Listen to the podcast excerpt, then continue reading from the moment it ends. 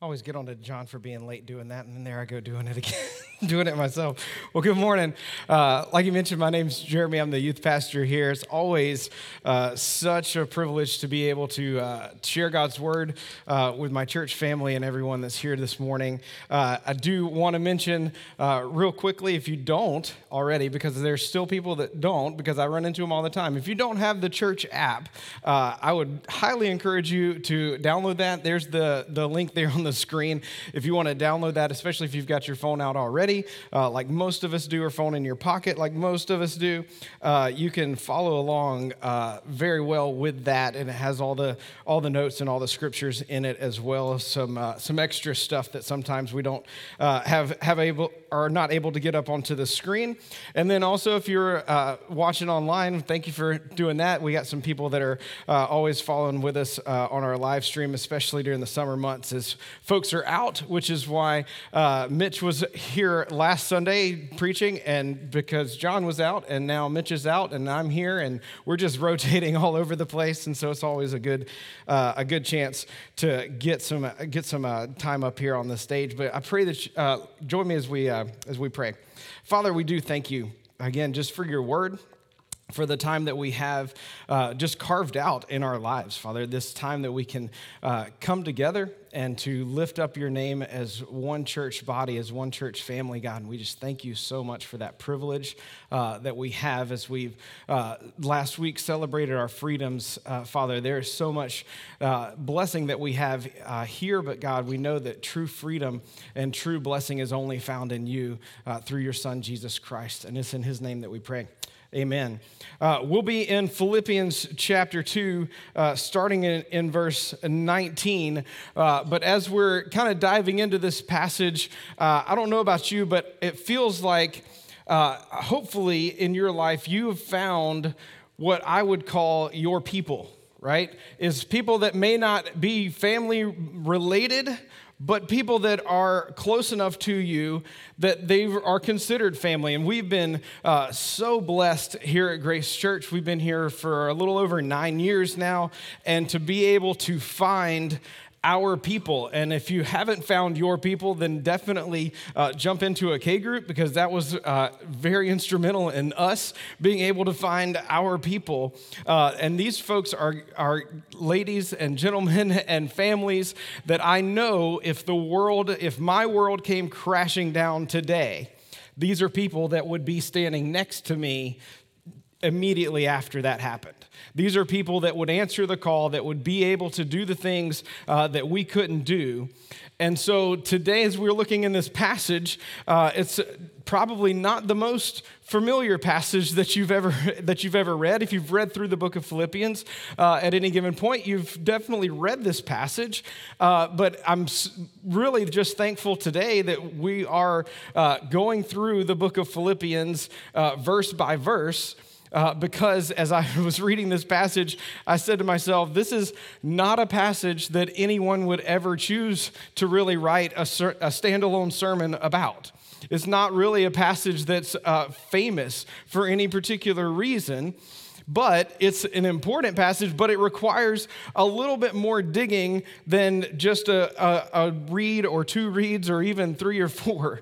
And so I'm really thankful because it is something that made me dig uh, really deep into Scripture and really deep into God's Word to see God, why is this passage in here? Why are these people uh, that Paul mentions so important that they have been immortalized essentially uh, in your word? And so, as we dig into this passage, we have to uh, go a little bit past the surface.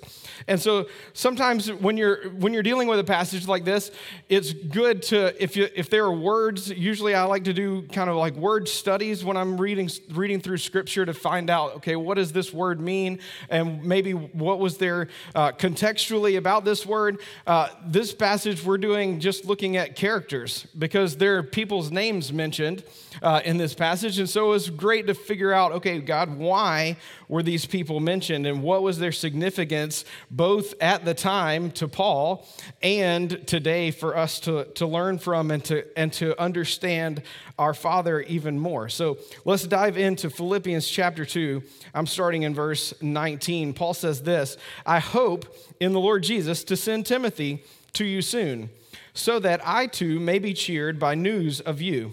For I have no one like him who will be genuinely concerned for your welfare. For they all seek their own interests, not those of Jesus Christ. And so Paul's writing this letter to the church at Philippi, and he's been giving them these amazing spiritual truths but he's also has the heart of a pastor and he wants to make sure that they know that he is thinking of them and he is praying for them and he is concerned for their spiritual well being. And so he tells them in these passages, hey, by the way, I'm going to send Timothy back with, uh, back with Epaphroditus that we'll meet here in a second. I'm going to send them back, and Timothy is uh, Paul's most trusted uh, representative. And so as we're looking in this passage, I said, okay, well, if we're going to, if Paul's uh, thinking that Timothy is important enough, and we know from other places in Scripture, we have Paul wrote letters specifically to Timothy, and they were open letters. They were meant to be read in the general assembly, but they were specifically addressed to Timothy. We have in 1 Timothy and 2 Timothy, and Timothy's mentioned in other places all throughout the New Testament. And so if I'm going to understand why Paul is talking about Timothy in this passage, I have to go back and look for other places in Scripture where he's mentioned to try to figure out, okay, what was he all about? And just so I have my obligatory uh, Marvel MCU reference, that's kind of how you have to do things a little bit. You know, the Bible is a collection of books. And so if a character is mentioned here or a person's mentioned here, sometimes you got to go back and look at some other source material. So there you go. There's my uh, MCU reference that I seem to always, always be working into this.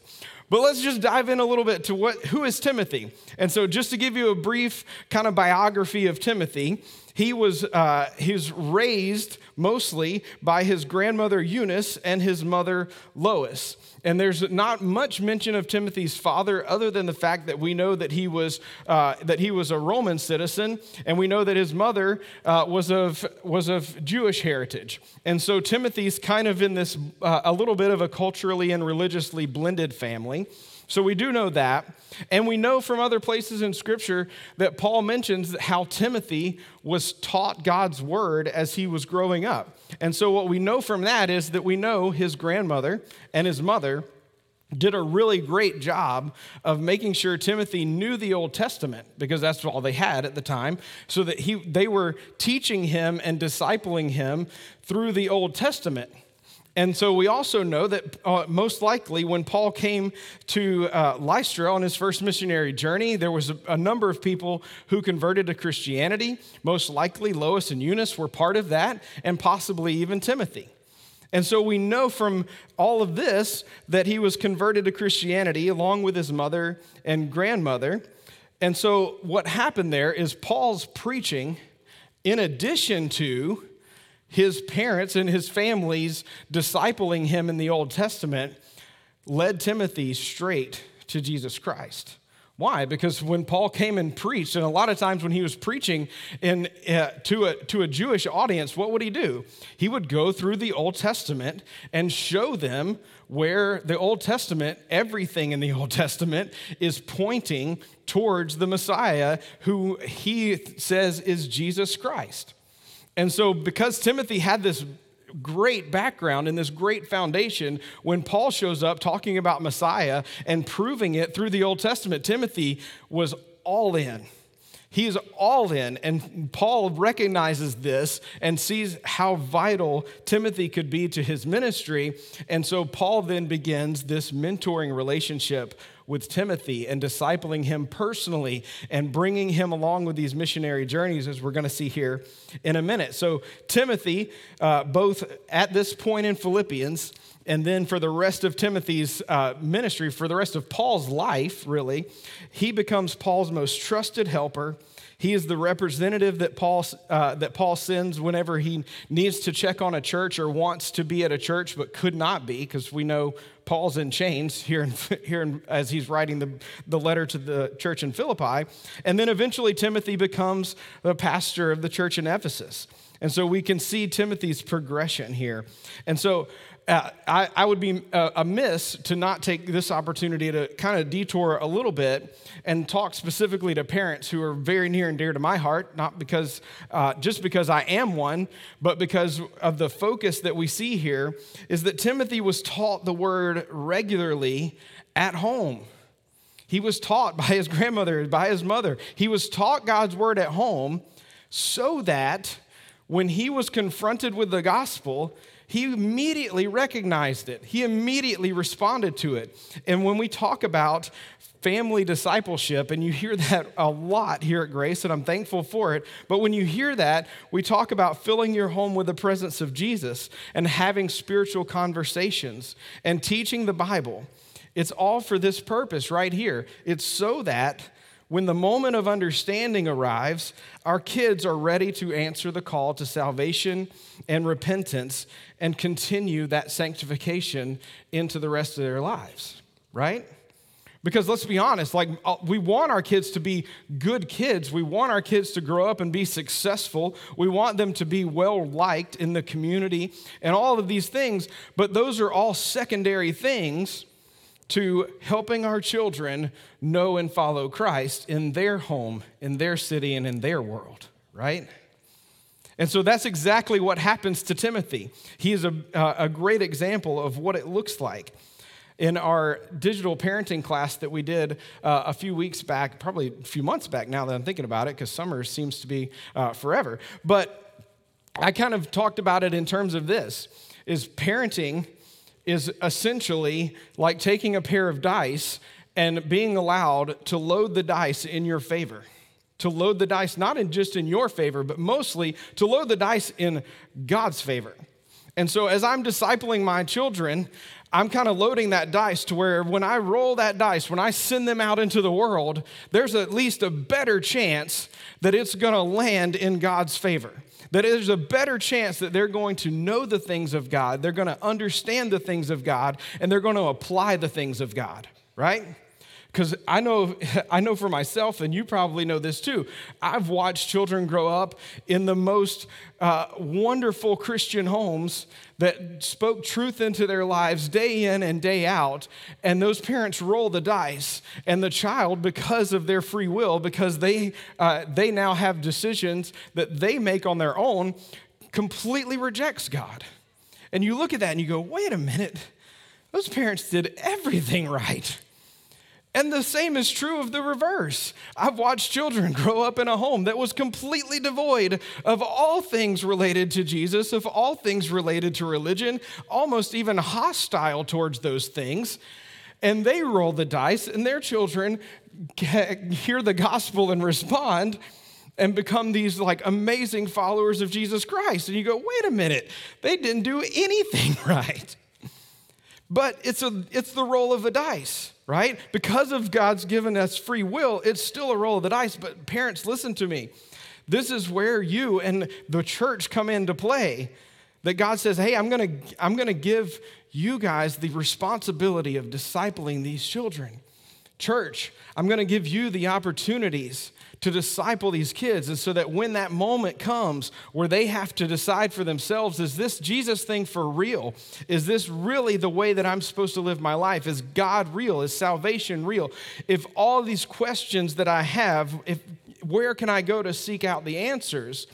And we roll that dice and they land in God's favor, and we can see evidence of that in our own kids' lives, in life of Timothy here. And so, parents, understand that this is not a responsibility that I, as a youth pastor, or Mitch, as a children's pastor, or John, as a pastor, or Roy, as a pastor, it is not a responsibility that we take lightly. And you'll, yeah, you can know for certain, I can speak specifically of our ministry here on Wednesday nights that we call Refuge. The reason it's called Refuge is because we wanted a place for teenagers to come and to know that they can be loved and know that Christ loves them and have this little bit of a carve out space that they can ask questions and they can wrestle with these things and they can express doubts and they can uh, express fears and frustrations and all of the things that come with not just being a person, but with being a teenager growing up in the culture that we live in. So let me assure you do we have a good time on Wednesday nights? Absolutely. I love having fun. I love playing games. I love doing all those things. But look, all of that stuff is secondary to the Word of God being taught and being preached and being portrayed in the lives of every single adult that we put in that place over there. So we're not just playing games. Why? Because there's an eternity at stake here. And it's not something that we take lightly. It's something that we plan for. It's something that we talk about. It's something that we strategize. You know why? Because the world is strategizing and they're planning and they're pursuing our kids more feverishly than we've ever seen in our lifetimes or and will continue to do so. And so parents as the church and as parents, we have to be vigilant of continuously pouring God's word and pouring God's heart into the hearts and minds of our kids. So Timothy's family set this foundation and Paul's preaching and his discipleship, he built on that foundation. But it's important to understand, and, and, and Paul doesn't recognize it here in this passage, but as we see the overall picture of Timothy's life, especially, we see that the Holy Spirit was the architect of the whole thing. The Holy Spirit is the overarching principle here because only, only He can bring about conviction, only He can bring about salvation through Christ. And so we get a little bit of, of Timothy. Let's look in verse 22. Verse 22, he, he continues on talking about Timothy. He says, But you know Timothy's proven worth, how as a son with a father he has served me in the gospel. I hope, therefore, to send him just as soon as I can see how it will go with me. And I trust in the Lord that shortly I myself will come also. And so he's, like I said, he's given them some logistics. This isn't all just, you know, theological instruction here. And he's saying, I'm hoping to send Timothy and then uh, once I know how much longer I'm going to be in this prison, and as was mentioned before uh, in the previous weeks, Paul was pretty hopeful at this point that this was not going to be the end for him, even though he was prepared for that, if that was what God willed. But he says, you know what? I'm hoping that uh, my case is going to get settled pretty soon, but I'm going to go ahead and send, uh, and send Timothy in, ahead of me, and hopefully, uh, by the grace of God, I'll be able to join you as well. But I want to back up in verse 22 because he uses this, uh, this little phrase here about Timothy. He says, You know Timothy's proven worth. And it's just it kind of jumped out of the page uh, at me. And it says that Timothy had been mentored by Paul personally and most likely due to the upbringing that he had. So Paul didn't have to start from square one with Timothy and teach him like all of the Old Testament and disciple him and the law and the Proverbs and the Psalms and all these things. He had this solid foundation. And I think that's part of what drew Paul to Timothy was like, hey, this, this kid's already got this foundation that was laid for him by his family. Uh, so now I can disciple him in what it means to follow Christ, and he can become extremely valuable and also, he's, because he's the father of a Roman citizen, that makes him a Roman citizen. And so there's some access and there's some privilege uh, that also comes along with that with Timothy. And so he became extremely uh, valuable to Paul. But here, the reason why Timothy, he says, has proven worth is because Timothy was given opportunities to prove his worth he was given opportunities to prove his worth. Paul didn't just sit him on, sit him down and say, "Hey, uh, hey, kid, like sit over here and watch me," and then Paul goes about his entire ministry. There was some of that for sure, And I'm sure that Timothy uh, would be one of the ones that was, would sit in the back of every one of Paul's gatherings and when he was teaching. And, Paul, and Timothy would just soak it in like a sponge because now he has this whole new understanding of this Old Testament that he's learned his entire life and is now being illuminated because of the gospel. But at a certain point, Timothy had to go out. And so here we see that we see this happening. Paul's going, okay, Timothy's here with me now, but I'm going to send him because obviously I can't go right now, chained to a Roman guard, but I'm going to go ahead and send Timothy as my representative. In other places, he tells them to receive Timothy as if you were receiving me that whatever he says that's consider it like it's for me and so he sends timothy into these uh, situations as his representative but what we can also see from this is that Paul understood that discipleship was a very long process. It's a long process, and parents, you, you're you're in it, right? and you've seen it. I've been in uh, I've been uh, in student ministry now for I think close to 17 years, and you can see like there are kids that I've that started in our youth ministry 17 years ago that I'm like just now starting to see them really giving their lives to Christ and really uh, raising their families in, in order to do so that was that would just absolutely blow my mind because I'm going like that was just a snot-nosed little middle school punk that was running around my youth room and that I was constantly yelling at and now he's leading worship or now they're they have this beautiful family that he is raising in church and raising in the admonition of, uh, of God. And it's just amazing to watch that but discipleship discipleship, it's just a long process. It's not something that happens overnight.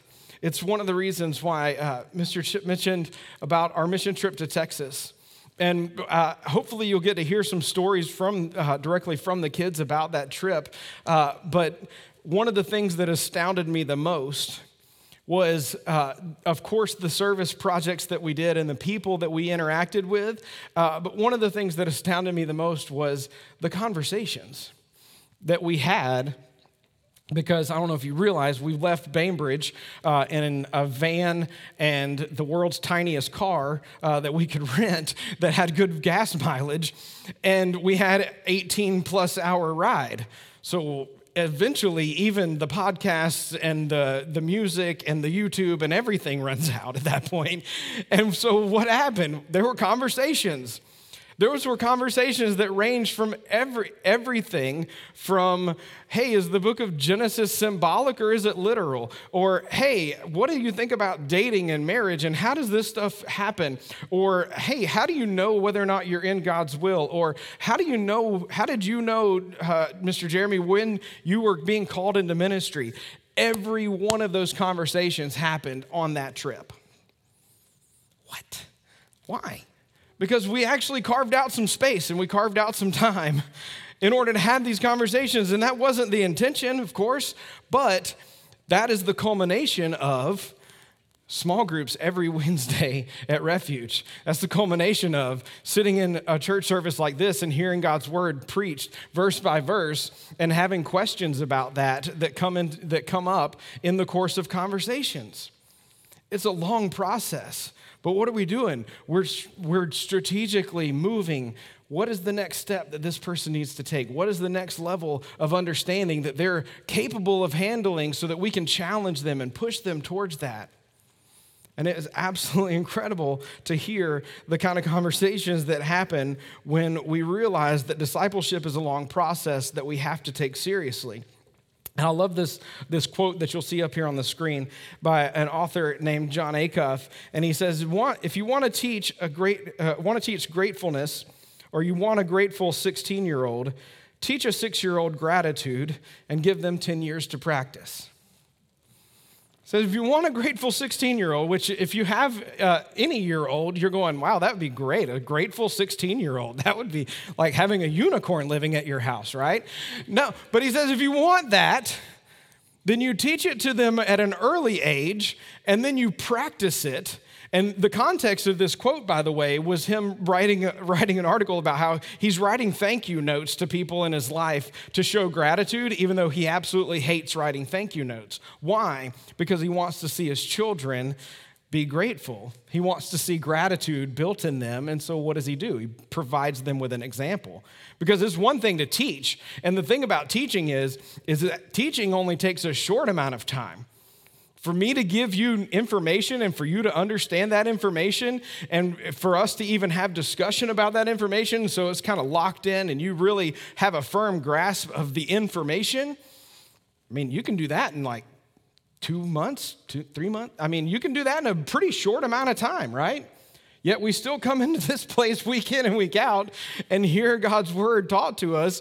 And it's probably stuff that you've read before and you're going, I've already learned this. Yeah, but are you practicing these things? And we have this uh, relationship with God where God, over and over in Scripture, He doesn't necessarily give us new information all throughout Scripture. What does He do? He gave us information and then He continuously reminds us of the information that we've already gotten. Why? We're forgetful. We completely forget. I could completely I could completely forget gratitude. You know how I know this is because I understood between somewhere in Lake Charles uh, around Lake Charles, Louisiana, and I'm riding in Mr. Tiny car that has absolutely no shocks. And by the time we get to Houston, I am uh, absolutely motion sick, car sick. I feel like absolute uh, yeah. I feel awful. I feel awful, and I'm the leader. like, I'm the guy that everybody's asking questions to. And I'm like, guys, I am, I, I gotta, like, it's 2 a.m., let's just go to bed. And I wake up the next morning, I'm still feeling awful. And you know what? I completely forgot what it meant to have gratitude. That's how easy that is.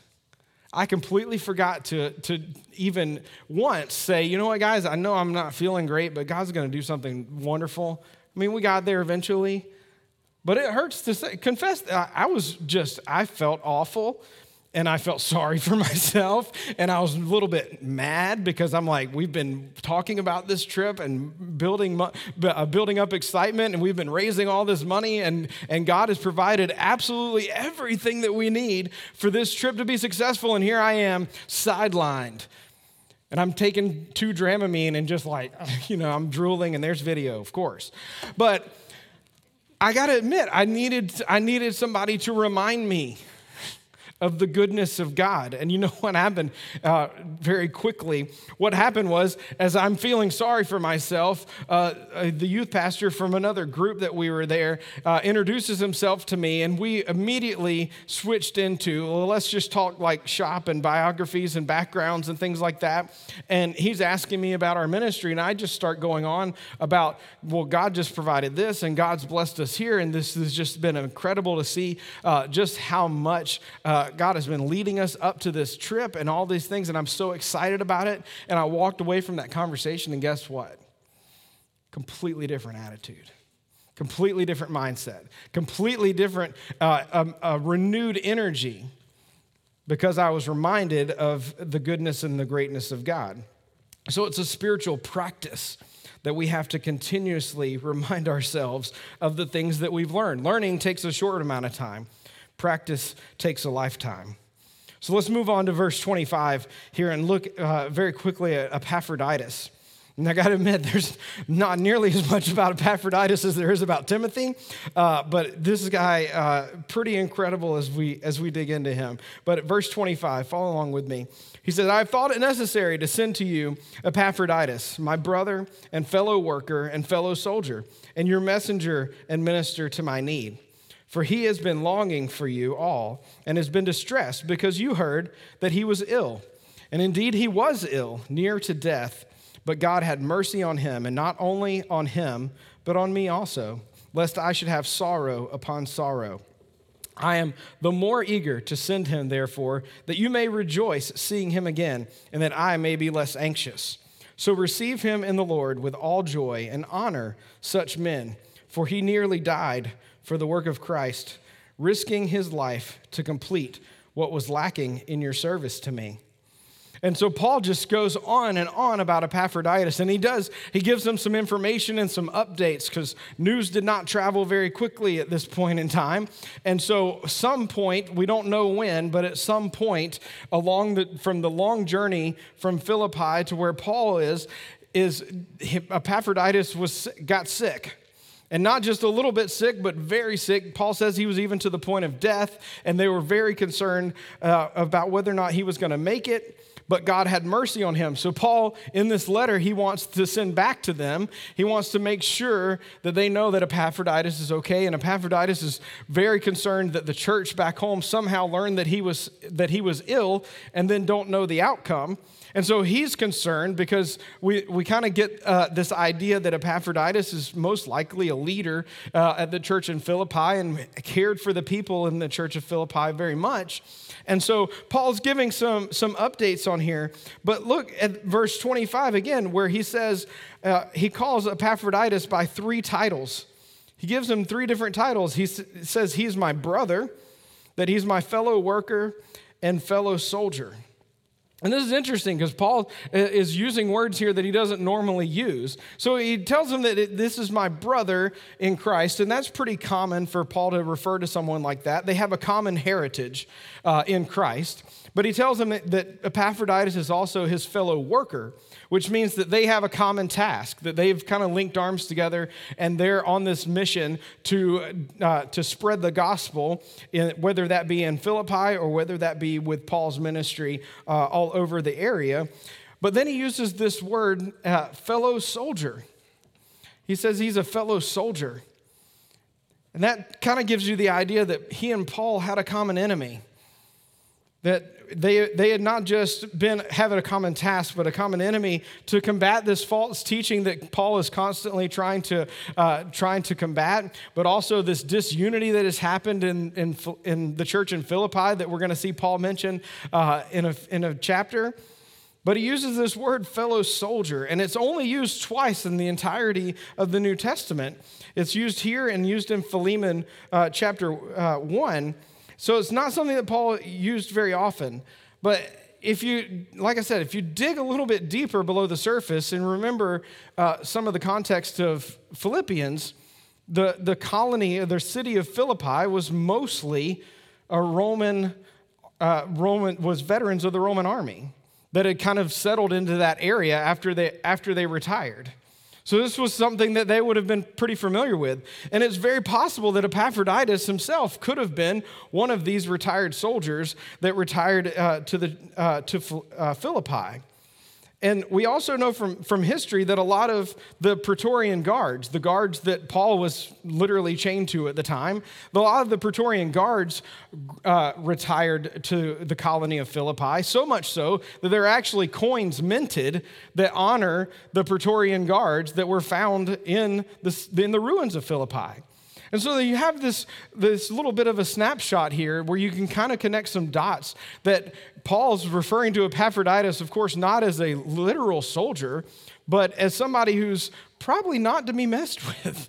Obviously, if he was if he was being sent from Philippi to Paul, then that was a long journey. He was he was coming with a large sum of money, and he would take other people with him, of course. But there was a lot of protection that he needed. And obviously, they thought he was up to the task. The guy gets sick on the way there or shortly after getting there, and he toughs it out. And Paul even says, uh, says uh, in that last part that he risks his, his life for the sake of the gospel. He said he risked his life for the sake of, the gospel. That means to me that at some point somebody had a conversation with Epaphroditus that said, Hey, buddy, you're sick. And, and uh, wives, if you're married to that man, just know, like, he gets it honest uh, that, hey, you're sick. Maybe this is not the best time for you to continue traveling. And he said, no, this is important. Paul needs this gift, Paul needs this encouragement, and I'm going to finish the mission that was set before me. And so he, can, he carries on, and he it says that he risks his life. And this is, this is where a little bit of my nerdy word study did, did come in, but keep, uh, follow along with me here. Because the word there that he used for risking his life is actually Paul making up a word. He like Dr. Seuss this thing and just like, I can't think of a word, so I'm just going to make one up. And it's actually a word that's a little bit of a play on Epaphroditus' name because his name comes from the uh, uh, Aphrodite, the, one of the goddesses there. And one of the things that would happen if you were gambling, if you were literally throwing dice in a, in a game of chance, that they would invoke the name of Epaphroditus to have favor on them as they rolled the dice. And so what does Paul do? He kind of takes this gambling term, pulls that, pulls that out, and takes Epaphroditus' name, pulls that out, and kind of smooshes them together to make this new word to help them understand that, look, Epaphroditus was literally rolling the dice with his own life, and God showed favor to him.